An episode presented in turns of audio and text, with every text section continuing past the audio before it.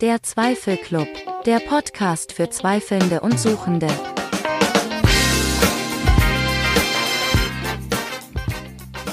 Hallo Dani, Hallo Sarah, ich bin Sarah. ich bin der Dani. uns ist gesagt worden, wir müssen uns amigs vorstellen am Anfang. Darum haben wir es jetzt ganz clever gekonnt Ja, gemacht. aber eigentlich habe ich das Gefühl, das ist doch wie selbsterklärend. Also ich bin Sarah und das ist der Dani. Ja, ich, genau. Ä eigentlich wäre es. Aber ja, Aber wir sind hey, auf jeden Fall Dani und Sarah. Genau, wir haben es abgehökelt, jetzt wissen alle, wer das wir sind. Jetzt können wir weiter. wir machen es nie mehr, es ist so peinlich, aber es ist gleich. Dani, wie geht's dir? Gut.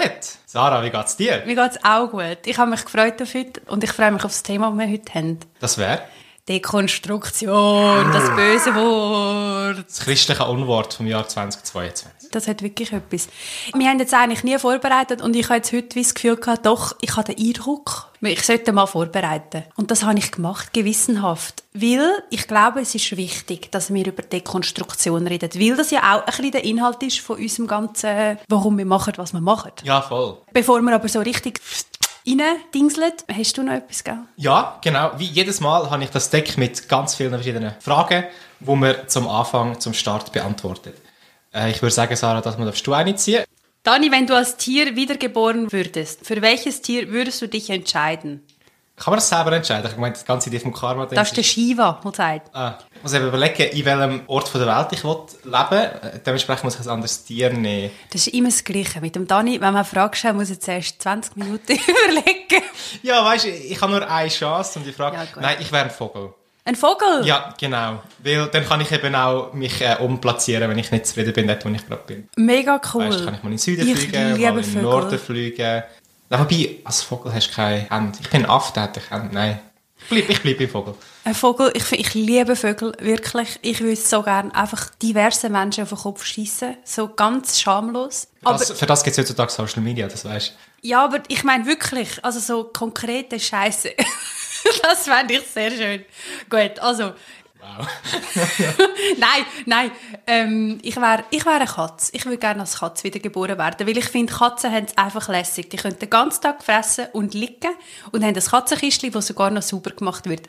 Okay, fair enough. Aber man sagt doch, ein Hundeerleben ist entspannt. Man ist nicht ein Hund sein. Ja, aber ich möchte, ich möchte so die Katzen haben einfach so eine badass hinterlistige Art, die mir so gefällt. Und als Katze hast du Bedienstete. Hast du als Hund nicht. Genau. Also, sehr gut. Haben wir das beantwortet.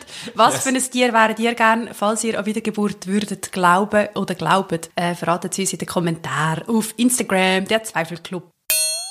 Dani, Dekonstruktion. Was fällt dir ein zu diesem Begriff?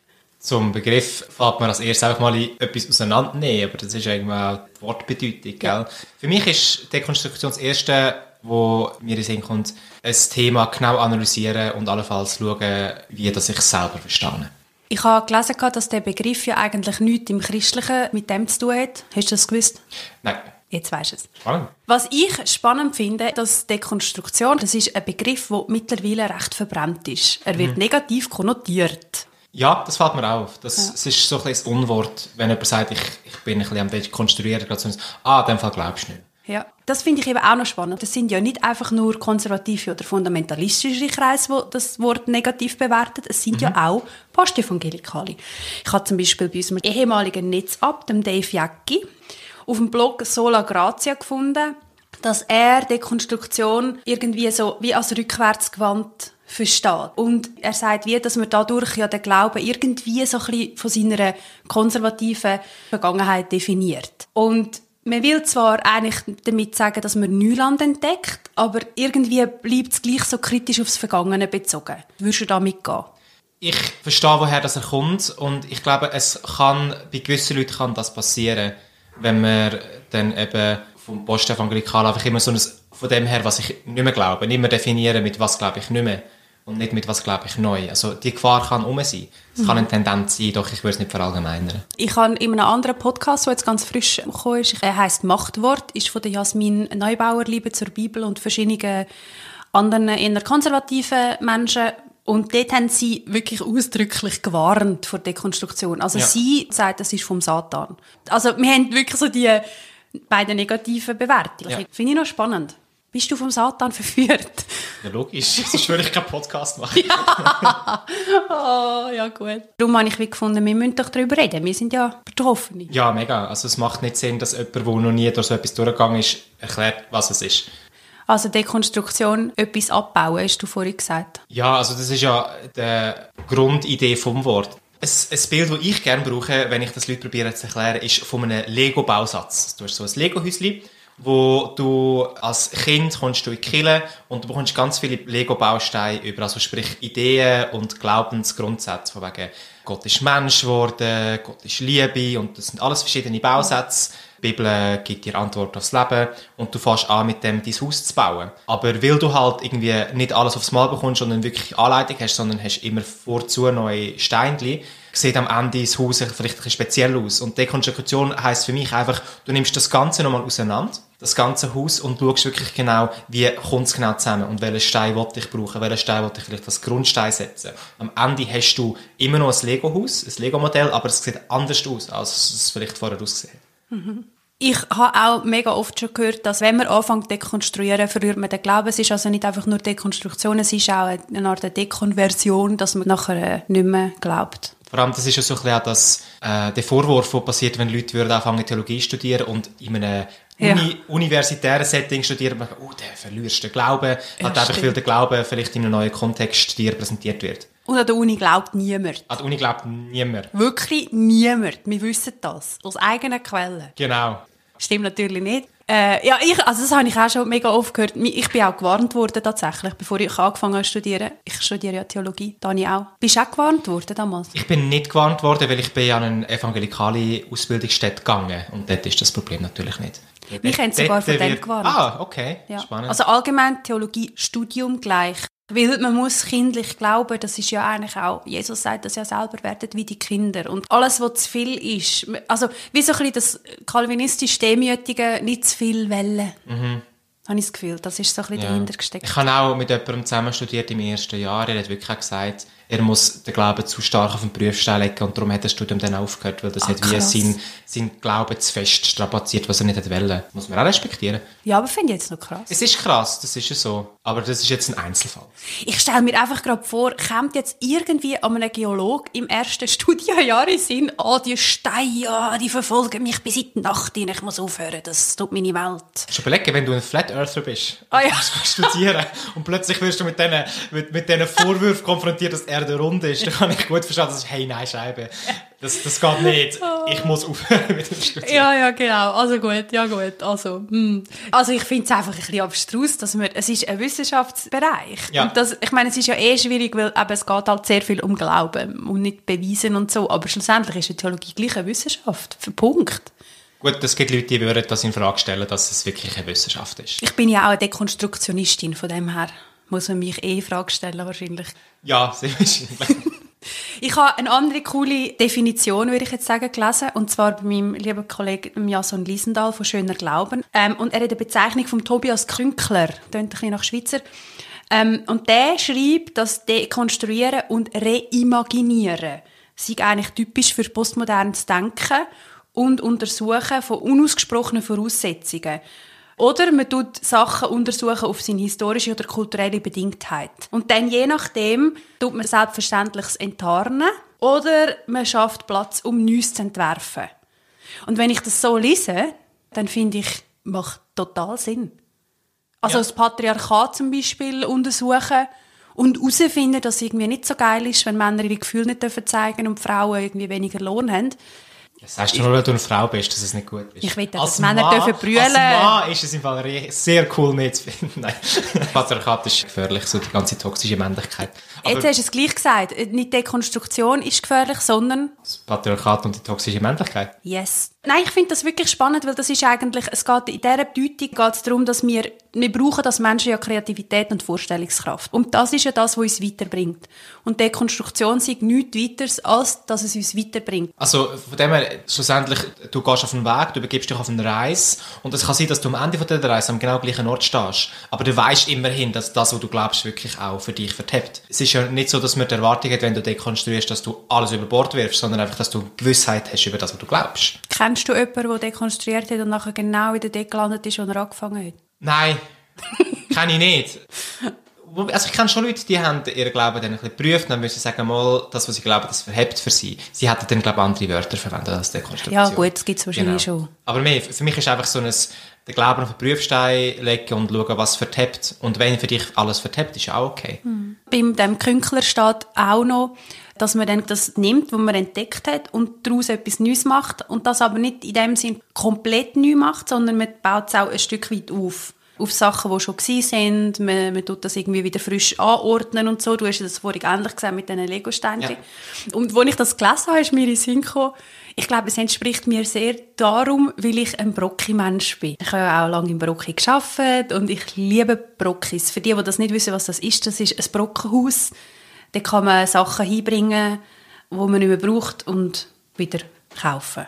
Lustigerweise, ich war jetzt gerade letzte Woche im Brocki, gewesen, weil ich ein paar Sachen gebraucht habe. Aber es ist schon mega ein Chaos dort. Es ist ein riesiges Mega Chaos. Ich lieb's. unorganisiert. Oh, ich liebe es. Und dann manchmal so richtig grusig versiffte Sachen noch, die du findest. Ja, Das wär äh, dann, was wäre das im Christlichen? Was ist grusig versifft? Das Patriarchat. Zum Beispiel. Und so einen Gummistiefel, so einen mega hässlichen, der noch irgendwie so a- am Rand noch so ein bisschen Kacke äh, kleben hat. So was für. Brockis gehst du? Oh mein Gott. Hast du alles gesehen? Tatsächlich alles gesehen. Hey, wenn du dort schaffst, siehst du wirklich im Fall teilweise alles. Aber es ist mir so in den Sinn gekommen, dass Brocki, es ist eigentlich ein Brocki-Denken. Also ein Denken von, ich nehme, ich gehe mal schauen, was, was mir noch gefällt, was ich gut finde, was wirklich auch Sinn ergibt. Es ist ja nicht nur, was mir gefällt. Gewisse Sachen geben einfach Sinn, jetzt aus der Bibel oder aus dem Christentum. Finde ich. Ja, ich finde das Bild nicht schlecht. Wo für mich das Bild ein bisschen Grenzen stößt, ist, das Brocki ist eigentlich alles mehr oder weniger Secondhand. Es kommen nicht neue Sachen dazu. Das stimmt eben nicht. Wir haben im. Fall immer wieder Sachen gehabt, ganz neu, mit neuen Tags dran, Ah, mit, okay. mit Label dran, unauspackt. Gut, dann ich, muss ich meine Vorurteile noch mal ein bisschen über, über Bücher. Ja, aber stell dir vor, du bist irgendwie in einer Familie und zu Weihnachten kommst du viermal von all deinen Verwandten einen Raclette-Ofen über. Brauchst du ja nicht. Also, was machst du? Gehst du ins Brocki. Okay. ich kann die Familie halt absprechen. Ja, stimmt. Darum tun wir wichteln. Ja, also gut, es bleibt jetzt auf Wichteln. Wir haben heute eine, re- eine rechte wilde Mischung, muss ich sagen, von Stiefel mit Kacke dran und Raclette. Aber das ist doch Dekonstruktion, oder? Es ist ein bisschen alles... postevangelikales Denken. Alles zusammenmixen. Auf jeden Fall hat dann der Jason ähm, noch eine eigene Definition eigentlich so ein bisschen reingeschrieben. Und Ah. ich merke, dass die mir mega Da zusagt. bin ich Und, gespannt. und ich die auch teile. Der Jason ist ja auch Pädagoge. Und er schreibt, dass er tut Dekonstruktion gleichsetzen mit eigentlich einem pädagogischen Entwicklungsmodell. Die, die den Piaget kennen, Jean Piaget, der Schweizer ähm, Forscher und Entwicklungspsychologe, der hat so ein cooles Modell aufgestellt. Es geht auf jeden Fall darum, dass das Leben kein, warte jetzt, doch, es ist keine Tourschleife, sondern ähm, es, es geht eigentlich immer etwas voran. Man tut quasi ein, Schub, ein, Schub, ich kann nicht mehr reden, ein Schublädchen auf, tut etwas rein, also irgendeinen Begriff oder, oder ein Konzept und dann macht man die Schublade wieder zu, nimmt eine andere führen. Manchmal muss man die alte Schublade wieder auftun, dort das rausnehmen, in die andere Schublade versorgen. Manchmal muss man es ganz kübeln. Aber es ist eigentlich ein natürlicher Entwicklungsprozess, auch im, im Laufe von einem Leben, im Erwachsenwerden. Und darum gehört es auch bei der religiösen Orientierung, beim Glauben gehört es eigentlich ganz normal zum Entwickeln, dass ein Mensch dekonstruiert. Spannend an diesem Bild ist ja, wenn du das mit der Schublade nimmst und sagst, eben, du machst die Schublade auf, du Sachen rein, machst die Schublade zu. Es kann also dann sein, dass du irgendwelche Überzeugungen hast, weil du hast vor zehn Jahren das in die Schublade reingesteckt und hast in diesen zehn Jahren die Schublade gar nicht mehr aufgemacht. Von dem her sind die Überzeugungen abartig veraltet. Heutzutage wirst du das eigentlich gar nicht mehr so glauben, aber du hast das wie nie wirklich hinterfragt. Und dann nimmst du mal die Schublade, machst das auf, nimmst das Zeugs wieder raus und merkst, was habe ich mir da damals überlegt? Ich muss das sofort auswechseln. Das, Das machen ist ja alle. gut. Ja, das kommt mir im Fall gerade in Sinn, weil ich habe, meine, ich war auch relativ früh irgendwie dekonstruiert, aber ganz viele Schubladen habe ich gar nicht aufgemacht. Also zum Beispiel heiße Süße. Bist du bereit? Immer. Okay. Abtreibung. Ich habe gemerkt, mit dem habe ich mich einfach nicht können und wollen beschäftigen. Diese Schublade habe ich zugelassen. Und ich habe die ganz lange einfach zugehalten. Und ich habe die, ich würde sagen, vor etwa drei, vier Jahren zum ersten Mal aufgemacht und gemerkt, ui, die Ansichten, die ich hatte und das Zeug, ich muss das alles nochmal anschauen, ich muss das Mhm. nochmal, ich muss richtig eben, es ist so eine, ich stelle mir so eine Schublade vor mit mega viel Grümpel drin. Ja. Und dann musst du mal richtig durchwühlen und fortrühren. Hast du auch so eine Schublade? Ja, ich habe jetzt gerade überlegt, also ich habe auch viele Sachen, die ich dann vorzu ein bisschen müssen über, überdenken und überarbeiten. Mir ist jetzt eben gerade noch so in den Sinn gekommen, ist jetzt das Bild mit der Schublade. Mhm. Im, Im Bachelorstudium Theologie hat eine Dozent uns auch so Glaubenssystem ähm, präsentiert, so wegen Bilder, mit denen man den Glauben mhm. kann vergleichen kann. Und hat dann auch einerseits mal ein Bild gebraucht von einem Zahnradwerk wo mhm. wie wenn du am einen Ort anfängst zu drüllen, dann drüllt überall etwas. Mhm. Und das kann sein, dass wenn du ein Rad anfängst zu drüllen, dass das Auswirkungen hat irgendwo, wo du es gar nicht realisierst. Und mir ist das so das Thema mit der Allversöhnung wo ich mhm. überzeugt bin, wo wir mal in einem Podcast-Folge mehr werden darüber ja. reden. So die Frage. Definitiv. Ja, was ist, wenn alle Menschen würden am Ende gerettet werden? Und dann habe ich mit dort angefangen, Gedanken machen und plötzlich gemerkt, dass, wenn man anfängt, das glauben, dass am Ende alle gerettet sind, dann hat das eigentlich auf fast alle Glaubensthemen hat das mega die Auswirkungen. Und das habe ich mega hilfreich gefunden. Oder ein anderes Bild von einem Mobile. Wenn du am einen Ort anfängst berühren, dann gewackelt alles. Mhm. Also du kannst eigentlich nicht äh, in einem Vakuum nur ein Thema anschauen, sondern es hat immer Auswirkungen zu allem anderen. Und von dem Aspekt her kann man ja auch verstehen, wenn Leute warnen oder Angst haben davor. Weil das ist ja beängstigend. Also ja. wenn dein Glaubensmobile plötzlich angefangen zu wackeln, als wäre es ein Erdbeben, dann, ja, dann kann das schon gefährlich sein. Also ich, ich kann das wirklich gut nachvollziehen, dass Leute das mhm. gar nicht wollen. Ja. Ja, Allversöhnung, Abtreibung. Es gibt sicher noch andere Themen. Ich habe auch gemerkt, das ganze LGBTQ das ist auch etwas, ich bin mit dem aufgewachsen, das ist Sünde, das ist im, in Augen Gottes ist das ein Gräuel. Und habe mega früh einen, äh, einen guten Freund gehabt, der sich geoutet hat, wirklich so mit 15, 16. Und ich habe gemerkt, shit, wenn ich jetzt mit diesen Glaubensüberzeugungen, die ich eigentlich habe, ich kann nicht mit dem Menschen und habe gleichzeitig gemerkt, ich, ich will mit dem Menschen, das ja. ist mein Freund. Und dann habe ich die Schublade genommen und ich habe die Schublade zugemacht und habe die zugeschlossen und einfach gedacht, gut, wenn ich mich nicht damit beschäftige, wenn ich die nicht anschaue, dann kann ich einfach mit ihm zusammen sein und muss aber mich dem auch nicht stellen. Ja. Also Dekonstruktion ist für mich auch sich ein bisschen stellen. An gewissen nicht, Sachen stellen. Nicht verdrängen, sondern ja. wirklich auch etwas anschauen. Ja. Und ich würde jetzt eine Behauptung aufstellen, ich glaube, viele, die Angst haben vor Dekonstruktion, die haben eigentlich Angst, sich zu stellen. Ich glaube, äh, sofort, sie haben Angst, sich etwas zu stellen und sie haben, denke ich, auch Angst, weil sie sich nicht wie, wie sicher sind, was das mit ihnen macht. Mhm. Dass sie sich vielleicht so stark verändert durch mhm. das Ganze, dass sie gar nicht mehr kompatibel sind mit der jetzigen Welt, mit dem jetzigen Umfeld. Sagen wir, du bist in einem Killensetting, in einem Hauskreis, Kleingruppensetting und du fährst an dekonstruieren, du fährst an dich selber zu hinterfragen, zu überdenken und du tust dich ein bisschen verändern von deinen mhm. Ansichten her, dass du dann wie einfach nicht mehr passest und du das dann dort vielleicht gar nicht mehr kannst weitermachen. Und mhm. das man das nicht will, das kann ich gut nachvollziehen, dass das wirklich Angst auslöst. Mhm. Angst, wenn man sich auf die Reise begeht, wo man am Ende landet. Weil es ist eine Reise, die nicht wirklich fest definiert ist, wo du genau landest am Schluss. Und hinterfragen ist ja auch so ein bisschen ein hinter die Fassade schauen. Und ich glaube, das ist ja auch manchmal ein bisschen unangenehm. Man hat ja ein Bild von sich. Ich bin barmherzig und demütig. Und dann plötzlich merke ich, aha, ja, mit dem Mensch bin ich ja wirklich nicht so barmherzig. Also es ist ja so, ich meine, ich, ich bin ja durch ähnliche Sachen durchgegangen und eben, es macht etwas mit einem. Mhm. Es tut wirklich, es zehrt an der Existenz. Wenn ich jetzt zurückschaue und merke, wie, wie hartherzig dass ich bin gegenüber Menschen, die abgetrieben haben, hey, dann wird mir im Fall halb schlecht, weil eben ich das Bild von mir, ich bin mega, ich bin ein Menschenfreund. Das ist so mein Bild, das ich von mir habe. Ich habe Menschen gern. Aber ich bin so hartherzig gegen diese Leute. Mhm. Und das ist, finde ich, mega schlimm. Und das ist wirklich noch so hart zum Eingestehen, nicht? Also wenn man dekonstruiert, man muss sich auch mit, mit sich selber, ähm, also man muss sich selber anschauen und auch Fehler, die man gemacht hat, eingestehen und sagen, in dem Moment habe ich falsch reagiert. Mhm. Und es ist ja wirklich mega schwierig, sich selber Fehler einzugestehen. Ich habe manchmal das Gefühl, die Leute werfen einem ein bisschen vor, ja, das ist so, ich mache das, weil es jetzt Trend ist. Aber es ist nicht so geil. Also es kann auch lustig sein. Also es ist, es ist, nicht, nur, es ist nicht nur, dass man die ganze Zeit äh, die Hause auf, auf, dem Bett hockt und brüllt. So ist es überhaupt nicht. Es hat einen sehr lustigen Moment.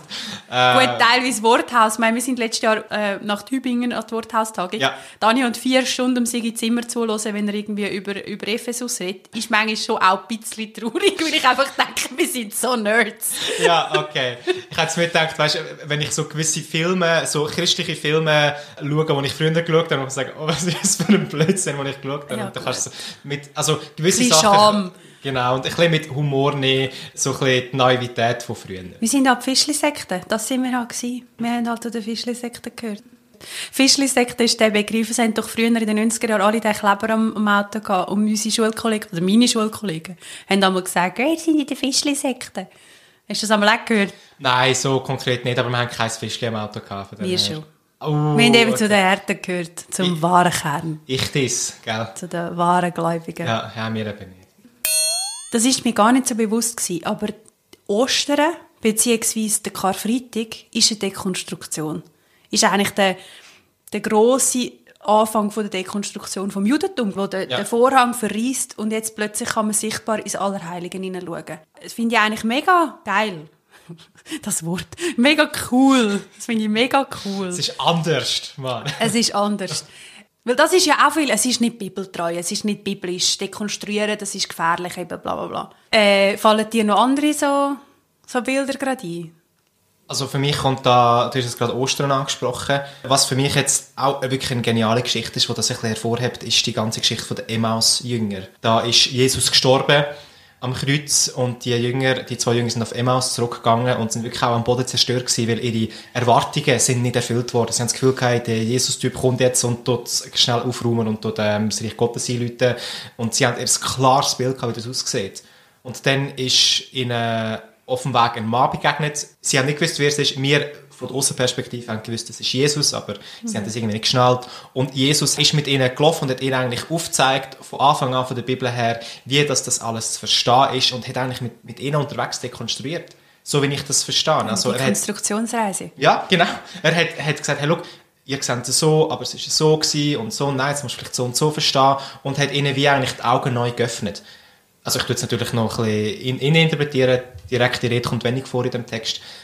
Gut, gleich- das ist immer, man muss immer noch auslegen. Genau, genau. auslegen. Ja, das ist jetzt so meine Auslegung, dass in der, auf dieser Reise nach Emmaus Mhm. sie eigentlich Jesus sie angeleitet hat, dekonstruieren und wie mal ihnen gezeigt hat, euer Bild vom Messias ist vielleicht nicht wirklich das, was ihr meint, was richtig ist. Mhm. Ja, gibt einige solche Geschichten. Also ich mag mich erinnern, sie haben ja ganz viel auch mit ihm so ein bisschen diskutiert, so ey, wenn kickst du jetzt die Römer raus, jetzt Ja. gibt's einen zelotischen Aufstand, yeah. Oder? Und, und Jesus hat immer gesagt, nein, Moment, das ist gar nicht mein Auftrag, hört auf, stopp, halt. Sie haben ja dort schon ganz ein anderes Bild gehabt und Jesus hat immer und immer wieder müssen sagen, nein, Leute, so ist es nicht und denken selber nachher. Und Jesus ist eigentlich der erste moderne Pädagoge gewesen. Er hat ja eigentlich immer seine Leute rundherum wollen, dass sie selber können die Wahrheit erkennen dass sie selber können denken Er gibt ja nicht einfach Anleitung. So und so, Punkt. Oder typische Bergpredigt, was heißt, ihr sagt das und das, ich sage euch aber das und das. In der Bergpredigt steht, ähm, selig sind die, denen das Gottvertrauen genommen wurde.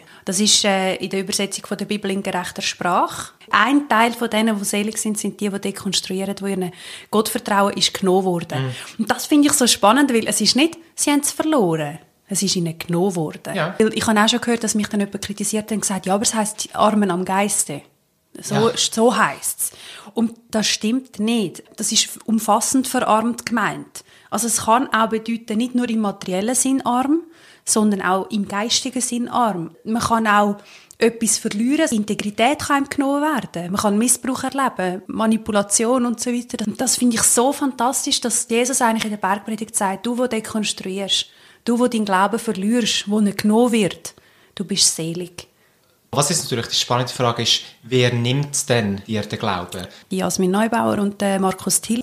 Sie sagen, die zwei Hauptgründe für Dekonstruktion ist einerseits die Verletzung durch, durch andere Christinnen und die andere ist, dass äh, die Leute sich sehnen nach, nach mehr Intellektualität. Wenn man jetzt auf die Verletzung zurückgeht, dass man verletzt worden ist und darum seinen Glauben verliert, dann würde ich sagen, im Zusammenhang mit der Bergpredigt würde es dann bedeuten, dass andere Menschen einem den Glauben eigentlich nehmen. Ah, es ist äh, also nachvollziehbar, wie du es meinst. Ja. Es gibt noch eine andere Deutung. Und zwar haben schon die alten MystikerInnen haben schon gesagt, es gibt Zeiten, wo Gott quasi das Vertrauen oder den Glauben entzieht. Die dunkle Nacht der Seele. Das heißt, Gott ist es, der den Glauben nimmt. Genau. Und zwar, und jetzt stelle ich eine Behauptung auf. Ich weiß nicht, das ist nicht, ich habe mich nicht abgesprochen mit Gott. Aber, nein, soll ich noch schnell? Nein, ähm, was ich jetzt für eine Behauptung aufstelle, ist, dass wenn, wenn das so würde zutreffen, dass Gott quasi das auch zulässt, dass man den Gott, den, den Gott verliert, den Glauben verliert, ähm, dann hat das für mich aber wieder einen Zusammenhang mit der normalen Entwicklung zum Mensch. und dann gehört es dazu, dann muss man sich einmal erschüttern lassen. Weil nur aufgrund von einer Erschütterung kannst du doch nachher später wieder ein, ein starkes Fundament erlernen. Also jetzt, keine Ahnung, ich, ich muss ja wie mal können, eine, eine gewisse Kritik hören oder, oder irgendwie ja, eben herausgefordert werden, Ja. damit ich wirklich kann sagen, nein, und das ist gleich meine Meinung. Oder, we weißt du, was ich meine? Ja. Kannst du mich übersetzen? Ich bin irgendwie gerade ein bisschen sprachlos. Ich wüsste im Fall auch nicht, welche Art dass man könnte nehmen. Aber ich bin überzeugt, dass die anderen es auch verstehen. Wir lassen Gottes Geist sprechen. Soll ich jetzt einfach gerade sagen? ja. Was aber ich noch spannend finde, du hast jetzt von, den, von dem äh, Machtwort, oder wie der heißt? Machtwort, Machtwort, ähm, was ihre Ansicht ist, was zwei Hauptgründe sind für die Dekonstruktion. Ja. Ich sehe eben einen anderen Hauptgrund. Und ich habe das mit Gott abgesprochen. Ja, Gott hat mir gesagt. Genau, Gott, hat mir, Gott, der Heilige Geist und ich, wir haben entschieden das. Nein. Ich und der Heilige Geist haben entschieden. Also ich habe ihm eigentlich gesagt, was er muss. So, übrigens, nur schnell, darf ich ganz schnell. Ja. Das ist der Grund, gewesen, warum der Dani und ich den Podcast machen. Ich bin zu ihm gekommen und habe gesagt, Dani, Gott hat mir aufs Herz gelegt, dass du mit mir einen Podcast musst machen Wenn du es nicht machst. Dann kommt die Strafe. Ja, also, was, Spaß beiseite. Genau. Was ich denke, was ein grosser Grund ist, dass Leute dekonstruieren, ist in der Kirche oft als Kind, was immer ehrlich die meisten, die dekonstruiert sind, sind Kindsbeine in der Kirche. Ähm, als Kind ist ihnen in der Kirche ein Bild von der Welt vermittelt worden. Wie die Welt funktioniert, wie die Welt ist. Und die Kinder in ihrem behüteten Zuhause, wo eigentlich nur die sind und am Sonntag nur die Kirche, die glauben das. Doch umso grösser und älter sie werden, umso mehr ähm, können sie in die Welt raus. Sie sind ein bisschen mehr in der Schule, sie haben vielleicht einen ausser äh, kirchlichen Verein, wo sie beitreten, sie sind irgendwann in der Lehre, sie haben Freunde, die nicht in- von der Kirche sind und immer mehr und mehr bekommen sie die Welt zu spüren. Und immer mehr und mehr merken sie, dass das Bild, das ihnen vermittelt wird als Kind, nicht deckungsgleich ist mit, der Welt, wie sie sie selber wahrnehmen. Und ich glaube, für mich ist das der maßgebende Punkt, dass sie wie merken, dass da irgendein ein, äh, ein Widerspruch entsteht zwischen dem, was mir gesagt worden ist und dem, was ich erfahre und erlebe. Und darum wollte ich dem auf die Spur gehen und schauen, ist die Welt wirklich so schlimm, wie mir das gesagt worden ist? Sind wirklich alles Sünder, wie mir das gesagt worden ist? Ist alles falsch, wie ich das gelernt habe? Und für mich ist das der Hauptgrund. Dass einfach die Welt, wie sie in der Realität ist, nicht deckungsgleich ist mit dem, wie Kirche das Gefühl hat, die Welt ist. Es gibt einen anderen konservativen Theologen oder, oder Pastor, den ich gefunden habe, der ausgesagt hat, dass, dass Menschen aufhören zu glauben wegen progressiver Theologie. Also, dass die progressive Theologie eigentlich die Schuld ist. Also, aka, dass sie gibt's immer mit Worthaus. Und der Thorsten Dietz, Gruß geht raus. dass sie quasi die Schuld sind, dass Menschen den Glauben verlieren. Und ich würde dem jetzt entgegnen und sagen, es geht mir ähnlich wie dir. Ich glaube nicht, dass das der Hauptgrund ist. Ich glaube auch nicht, dass Verletzungen der Hauptgrund sind, sondern ich glaube, dass schlechte Theologie der Hauptgrund ist für Verletzungen und für Austritt oder Glaubensverlust. Und das ist eben, der, der Glaube wird einem genommen, von außen, von, der, von diesen Leuten, die das vertreten, dass, dass eine böse, schlechte Theologie darf herrschen Das sind jetzt harte Worte. Aber es hat irgendwo da auch etwas. Ich meine, viele, die dann sagen, oh, mach keine Dekonstruktion, sonst du verlierst noch den Glauben. Ich muss ganz ehrlich sagen, es stimmt. Ich verliere einen Glauben, doch gewinne ich einen neuen dazu.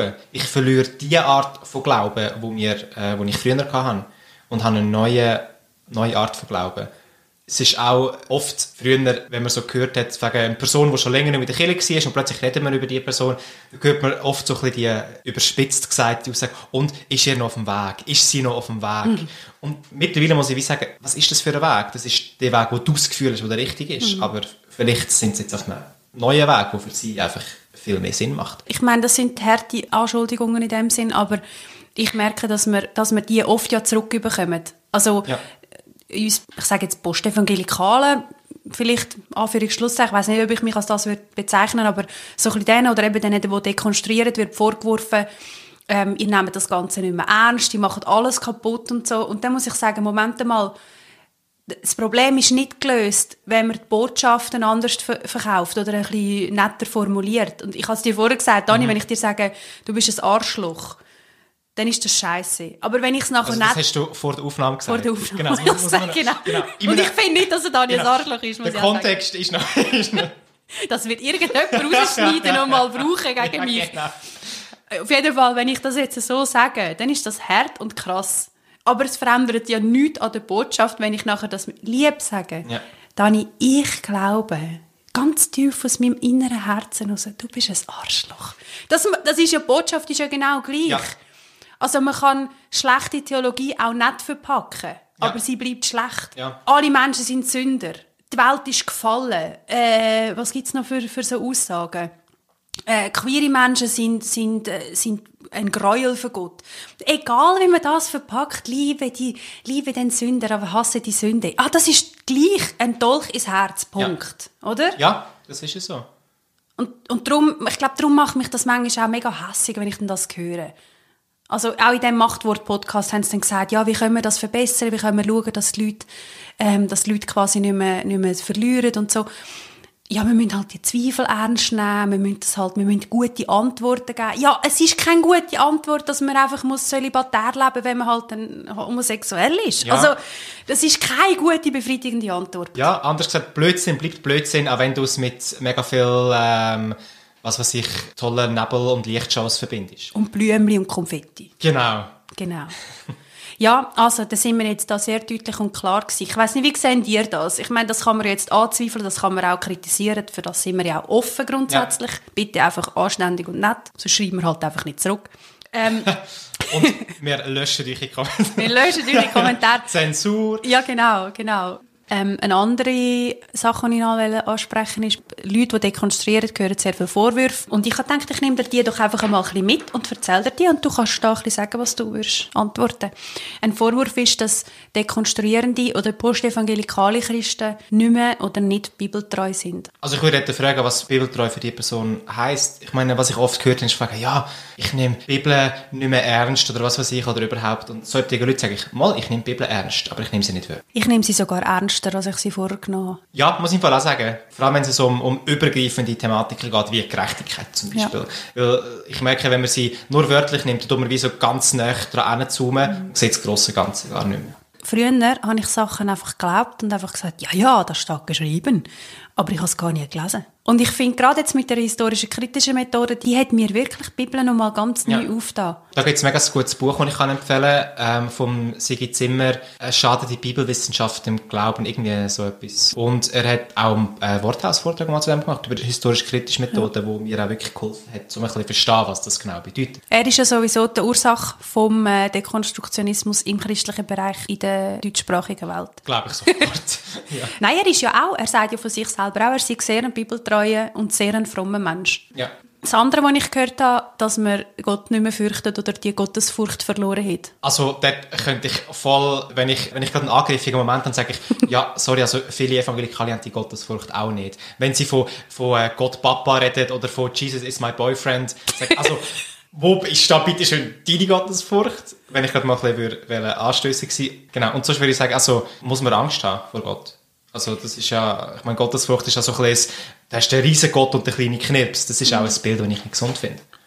Ich habe viel Ehrfurcht, aber ich verstehe es nicht als Furcht, als Angst. Wenn ich an Gott denke, löst das etwas aus in mir. Das ist ein Gefühl, das ich nicht so in Wort fassen kann. Und ich habe es mal in einem Post beschrieben, wenn ich in eine Kille hineingehe, in eine alte, wo es ganz ruhig ist und die Fenster sind weit oben und es, Ja. ist, es kommt so ein spezielles Licht, dann setzt mir wie ein Moment das Herz aus. Wow, fast Hühnerhaut. Ehrfurcht ist kein Gefühl von der Angst oder von der Bedrohlichkeit oder so, sondern es ist ein Gefühl von, plötzlich werde ich mir gewiss in einer Welt, die viel grösser ist als ich, ich bin ein Teil von ihr. Was ich halt auch finde, ich finde, das Wort Ehrfurcht oder Gottesfurcht ist so altgebacken. Das ist eines von diesen Wörtern, und ich bin überzeugt davon, bin, Christen braucht es, aber sie wissen gar nicht genau, was es bedeutet. Also, es ist wie, der, der Luther hat früher äh, in der Luther-Übersetzungen das Wort Vibe verwendet, das würde heute niemand mehr brauchen. Das hat man ausgetauscht, das Wort für ein Aktuelleres. Wieso kann man Ehrfurcht nicht auch einfach updaten? Und ich habe das Gefühl, die würden die Leute wissen, was sie reden. Ich finde unsere alte Sprache teilweise wirklich sehr schön. Und ich fände es schade, wenn das Wort verloren ging und eben nicht gleichsetzt mit Angst oder Furcht. Es gibt ja das unsägliche Buch vom Crosspaint oder Crosstalk oder wie der heißt da. Furcht Überrascht. Vor, überrascht von Furcht. Oh Gott, wo, wo er gleichsetzt, dass, dass man vor Gott so Angst muss haben wie vor einem Mörder. Wo ich einfach denke, was hast du für ein Gottesbild? Eben, Bad Theology, Ja. einmal mehr. Ein Vorwurf ist, dass man gegen etwas ist und nicht für etwas. Ja, das ist der Vorwurf, und ich muss sagen, das ist der, der wirklich am meisten Hand und Fuß hat. Also ich habe ihn nicht persönlich gehört, in einem Podcast von Thorsten Dietz äh, hat er das mal gesagt, das ist eine grosse Gefahr von, von äh, Postevangelikalen, von denen, die dekonstruieren, dass sie sich nur noch darüber definieren, was sie nicht mehr glauben. Mhm. Gegen was das sie sind. Und langfristig ist das nicht nachhaltig. Und das finde ich ist ein Vorwurf, der Hand und Fuß hat. Doch dort ist auch wieder eben, ich meine, viele Evangelikale sich auch noch darüber definieren, gegen was sie sind. Sie sind gegen Gleichstellung von Mann und Frau, sie sind gegen Ehe für alle, sie sind gegen Abtreibung, sie sind gegen dieses und jenes. Ja gut, das ist eben die Doppelmoral wieder, ja, gell? genau. Ich würde das gerne noch ein bisschen auseinandernehmen. Und zwar finde ich, ein kritischer Geist, jemand, der herausfordert, der eben Kritik formuliert, ich glaube, das dürfen wir nicht vergleichen mit Zynismus. Ich habe Mühe mit Dekonstruierenden, die zynisch sind, die Menschen, die glauben, nicht mehr ernst nehmen und abmachen, spöttisch behandelt. Ich glaube, dass Kritik unsere Welt auch ausmacht, weil das bringt uns weiter. Und ich finde Zynismus und so Gehässigkeit finde ich schlecht. Da muss ich mich selber manchmal auch in den Spiegel anschauen ja. und selber an der Nase nehmen. Aber äh, ich finde, gegen etwas sein ist nicht per se schlecht. Ich glaube, es ist die Art und Weise, wie man das auch formuliert oder wie man sich verhaltet. Eben, da muss ich halt wirklich einfach sagen, ich finde, wieso gegen etwas sein, du kannst ja für etwas sein. Ein Beispiel, das ich oft brauche, und komme ich mal mit einem heißen einsetzen und ich mich mm, mal in die Nestle setzen. Freue mich. ähm, die ganze Antifa-Bewegung, die Antifaschismus-Bewegung, ich finde das eine sehr gefährliche Bewegung.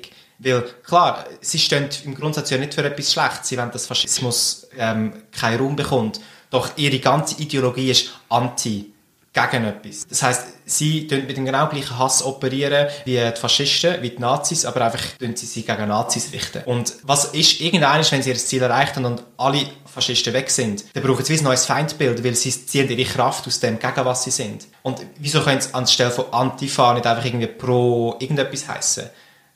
Das ja gut, das sehe ich jetzt ein bisschen anders, weil ich glaube, es, ist ja, es braucht ja manchmal auch so eine klare Abgrenzung. Und ich glaube, in dem Fall macht es ja Sinn. Also vielleicht, ja, ich, ich weiß schon, was du raus willst, aber ich glaube, ja, hm, ich gehe da jetzt glaub, nicht ganz so Wir reden ja auch von Pro-Life oder Pro-Choice. Wir reden nicht von Pro-Life und Anti-Life oder Pro-Choice und Anti-Choice sondern man hat ein Wort für sich gewählt. Dann müssen wir Pro-Socialist. Irgendwie so, sein. ja, weil ich finde, das hat doch einfach viel mehr, ähm, es macht doch viel mehr Freude für etwas zu sein. Also ich, ich glaube, jeder Christ ist ein Antifaschist. Von dem her bin ich auch Antifaschistin. Sorry, Dari.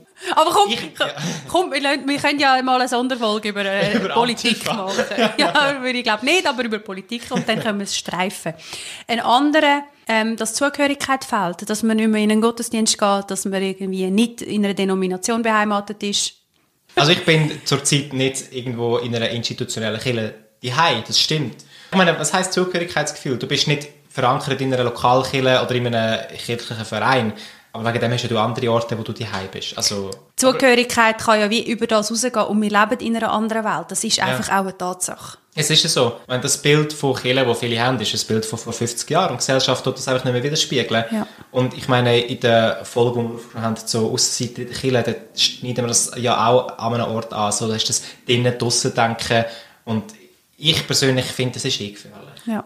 Das nächste, ein Einfallstor vor dem Satan.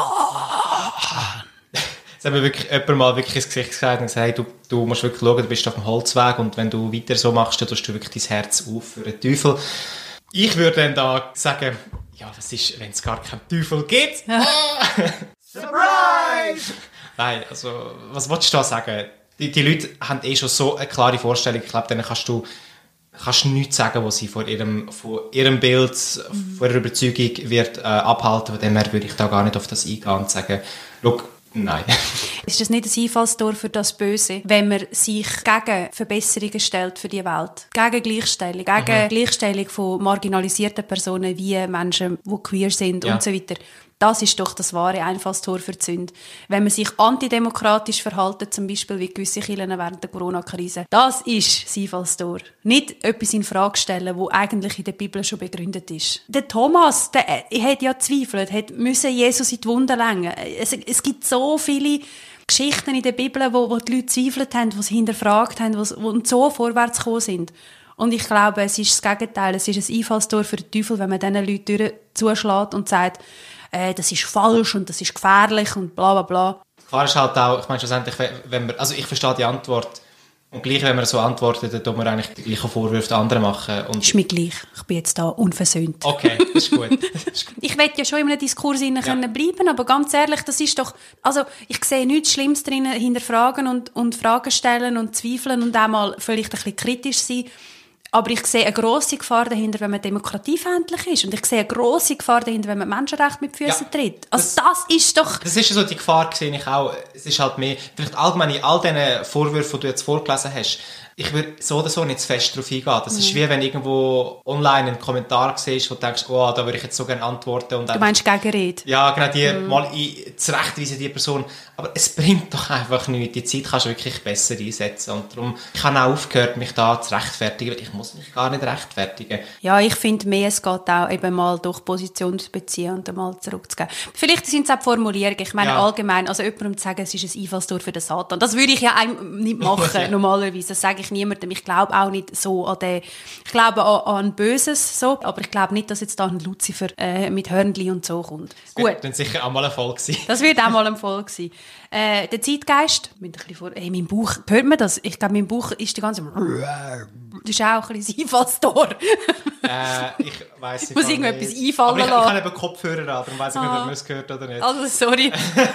Zeitgeist, wollte ich sagen. Zeitgeist, wir sind alle im Zeitgeist verfallen. Auch die, die das Gefühl haben, sie sind es nicht, sind verfallen. Ich meine, Kille hat sich auch verändert. Vor nicht allzu langer Zeit haben wir gesagt, äh, E-Gitarre und Schlagzeug sind vom Teufel. Jetzt ist das überall anzutreffen. Also, was wolltest du noch mehr sagen? Der Manu Schmid von RefLab hat gesagt, die Evangelikalen sind eigentlich die, die sich am meisten am Zeitgeist angepasst haben. Gerade mit der Musik, Worship, Healing Rooms, alles so. Fair enough. Ähm, Sünden verharmlosen, Vorwurf, den man oft hört. Ja, also dort, äh, oft ist ja wirklich auch die Frage, was hat es gegenüber für eine Vorstellung von Sünde?